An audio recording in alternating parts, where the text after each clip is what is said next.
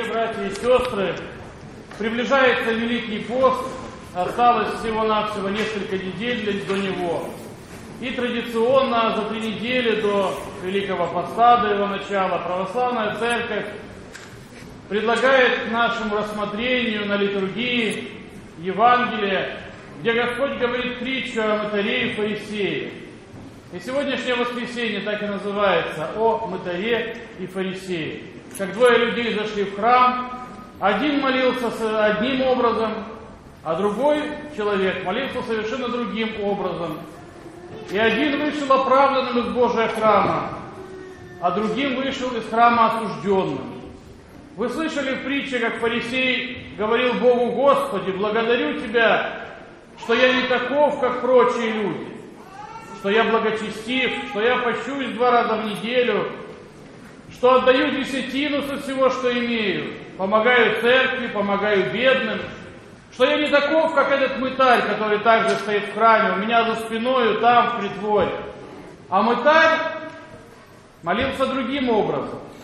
Он не смел глаза возвести свои к Богу, но, стояв, глядя в пол, просил, Господи, буди, буди милостив мне грешным.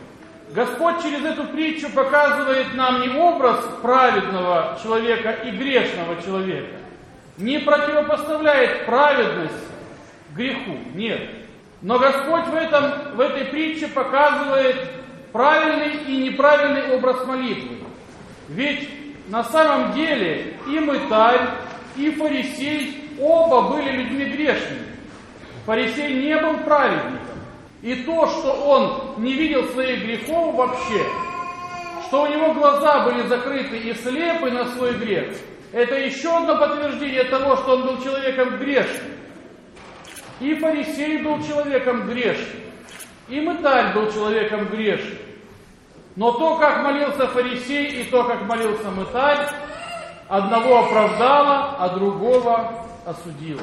Дело в том, что свойственно человеку не видеть своих грехов, человеку грешному. И чем человек глубже опускается в пропасть греха, тем меньше он свои грехи видит. Это закон. И чем более человек приближается к Богу покаянием и духовной жизнью, тем чище и понятней он видит свои грехи. Тем глубже павшим он видит себя. Тем человек как бы протирая покаянием зеркало своей совести, все больше и больше начинает видеть себя погруженным в пучину греха. Какие примеры тому? Апостол Павел, приближенный Божьим просвещением, величайший из апостолов, говорит, я грешнее всех человеков. Апостол Иоанн Богослов говорит в послании своем первом, если кто считает, что он без греха, то обманывает себя и нет правды в нем. Святитель Иоанн Златоуст, составивший молитвы божественной литургии, которой мы все с вами молимся, и в том числе сегодня молились, все эти молитвы пропи- пропитаны покаянием, проникнуты мыслью, что я самый грешный из людей, должен приносить Богу покаяние и видеть себя ниже всех. Из глубины своего сердца Иоанн Златоуст составлял эти молитвы.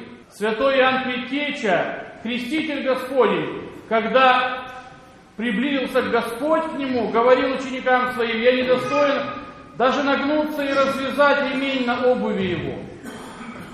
Также и пророк Исаия, когда стал свидетелем славы Божией, говорил, что мне будет человеку грешному с грешными устами, ибо я приблизился к Богу. Когда апостол Петр был вразумляем чудесным ловом рыб, он то также припал к ногам Спасителя и говорил, Господи, отойди от меня, ибо я человек грешный. Эти все святые, святейшие люди, приближенные к Богу так, как мы вряд ли сможем приближение этого достичь с вами в этой жизни, они видели себя глубокими грешниками. Они видели глубокое свое падение и отдаление от Бога. Также свое отдаление от Бога видел мытарь и молился из этого углубленного падения своего. Просил у Бога прощения и помощи и вышел оправданным. А вот фарисей этого не видел. Фарисей считал, что он близок к Богу, ничего плохого в этой жизни не делает. Но если есть какие-то грехи у него, то самое маломалейшее. Он более того благодарил Бога, что он так благочестив, что он поступает своей жизни так, как якобы верят Божьи заповеди. Он не только молился так в церкви, но он и искал предвосседание в синагоге, прилежание на пирах. Он считал, что он достоин стоять впереди людей, потому что он праведный. Такое состояние души свидетельствует о том, когда человек не видит своих грехов, что он находится в крайнем удалении от Бога.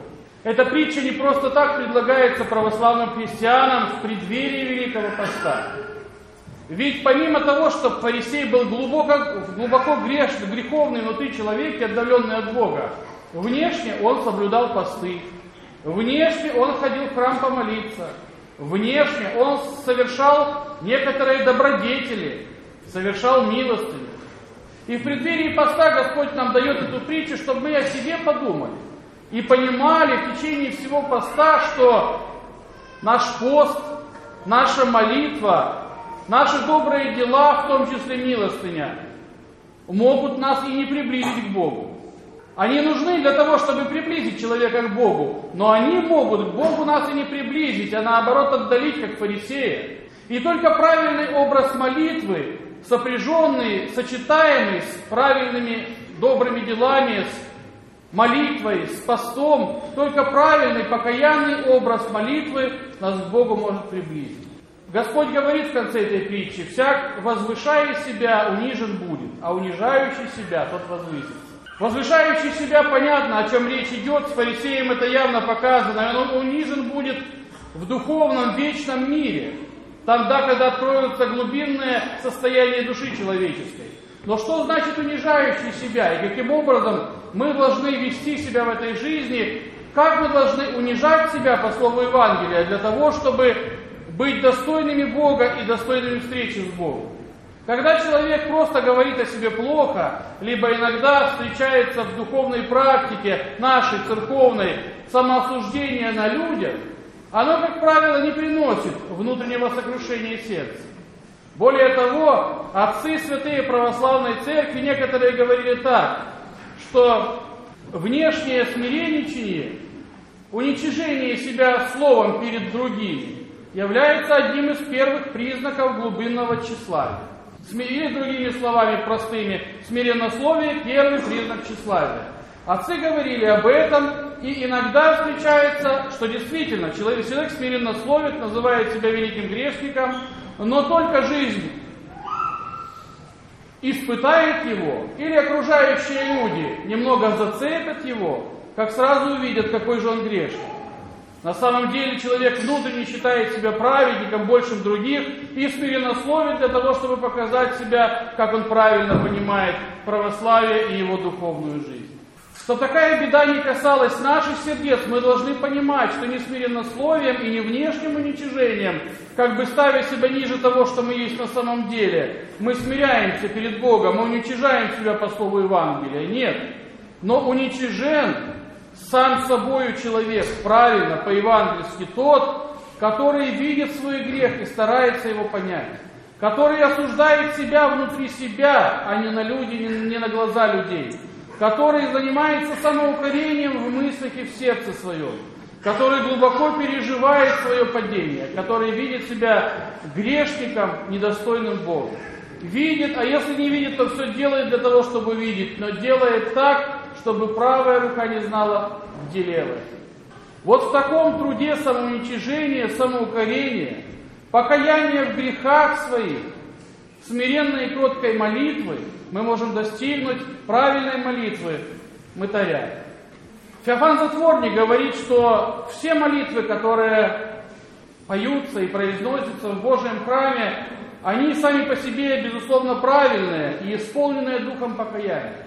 Но не так важно Богу, говорит Феофан Затворник, та молитва, которая из уст наших точится в Божьем храме, как та, которая исходит из глубины нашего сердца. Потому что в храме, естественно, все мы сослагаемся тем словам и тем мыслям святым, которые правильны, которые звучат в церковных песнопениях, исполненным покаянием мыслям.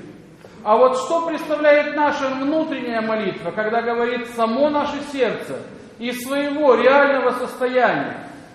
Вот это интересно и важно Богу. В общем-то, церковные молитвы для того и составлены, и предлагаются нам с вами, чтобы мы научились так же думать, так же мыслить, так же молиться, как звучат эти покаянные святые слова, составленные святыми людьми. Но в то же время и своя молитва Богом одобряется, но эта молитва должна быть такая же по духу, такая же по мысли, такая же по чувству, как предлагается в храме. А если иная она, если она такая, как у фарисея, либо напоминает ее, вот здесь и видно наша ценность перед Богом или не ценность. Вот здесь и видно, далеки мы от Бога или близки мы к Богу. Насколько наше покаяние, сокрушение сердца делает нас близкими к Богу. К большому сожалению, мы, как правило, от Бога далеки. К большому сожалению, молитва мытаря, молитва покаянная, искренняя, готовая в грудь себя бить внутренне, чтобы у Бога прощение заслужить, является нашим достоянием очень редко. И нашим личным, как каждого человека, христианина, стоящего перед Богом, и всего нашего общества. К большому сожалению, и в нашей жизни, и в жизни общества грех перестает называться грехом. Грех не видится поводом для покаяния. Грех считается чем-то второстепенным и уходит на задний план в мыслях человека и общества, а общество начинает бороться со второстепенными вещами, с последствием греха. Посмотрите, как грех заселил глаза нашему народу, что в большинстве своем люди думают, мыслят, стоят перед другими людьми перед Богом как фарисеи, а не как мытари считают себя праведными, как фарисеи, хотя находя, находятся в глубине и пучине греха, как мытарь. Посмотрите, даже грех перестал называться в современном обществе грехом. Древний грех прелюбодеяния теперь считается признаком любви и свободы. И говорят люди, ничего в этом нет. Древний грех мужеложства считается некой инаковостью, ну и что здесь такого? Люди вот так вот себя мыслят и живут. И так далее, и так далее, и так далее. Все грехи и пороки человека и общества, которые требуют глубокого покаяния, и только через покаяние может человек и общество приблизиться к Богу, сейчас считаются чем-то неважным, малозначащим. А когда приходят последствия этого греха в жизнь человека и в жизнь народа, такие последствия, как уныние, тоска, бедность, разорение, страх, война и прочие ужасы, Общество пытается бороться с последствиями, пытается их ликвидировать, не обращая внимания на то, что причиной их был грех. Грех человека и грех общества. В преддверии Великого Поста пусть Господь хотя бы нас с вами, слышавших эту притчу, вразумит, что нужно быть фарисеем в молитве, мытарем в молитве, а не фарисеем. Что греховен и фарисей, и мытарь. И независимо от того, как человек живет, важно, как он себя чувствует. Потому что мытарь, покаявшись, выйдя, уже не будет грешить так, как грешил. Совесть ему этого не позволит. А фарисей после молитвы своей, выйдя вновь из храма, неоправданным осужденным, будет жить прежней своей жизнью, не замечая грехов, но лишь страдая от их последствий. Еще раз поздравляю вас с предстоящим, грядущим Великим постом и желаю эти дни, эти недели в преддверии Великого поста провести в подготовке, в правильном настрое себя к святому пощению. Еще раз воскресным днем вас, благословения Господня, с вами да пребывает.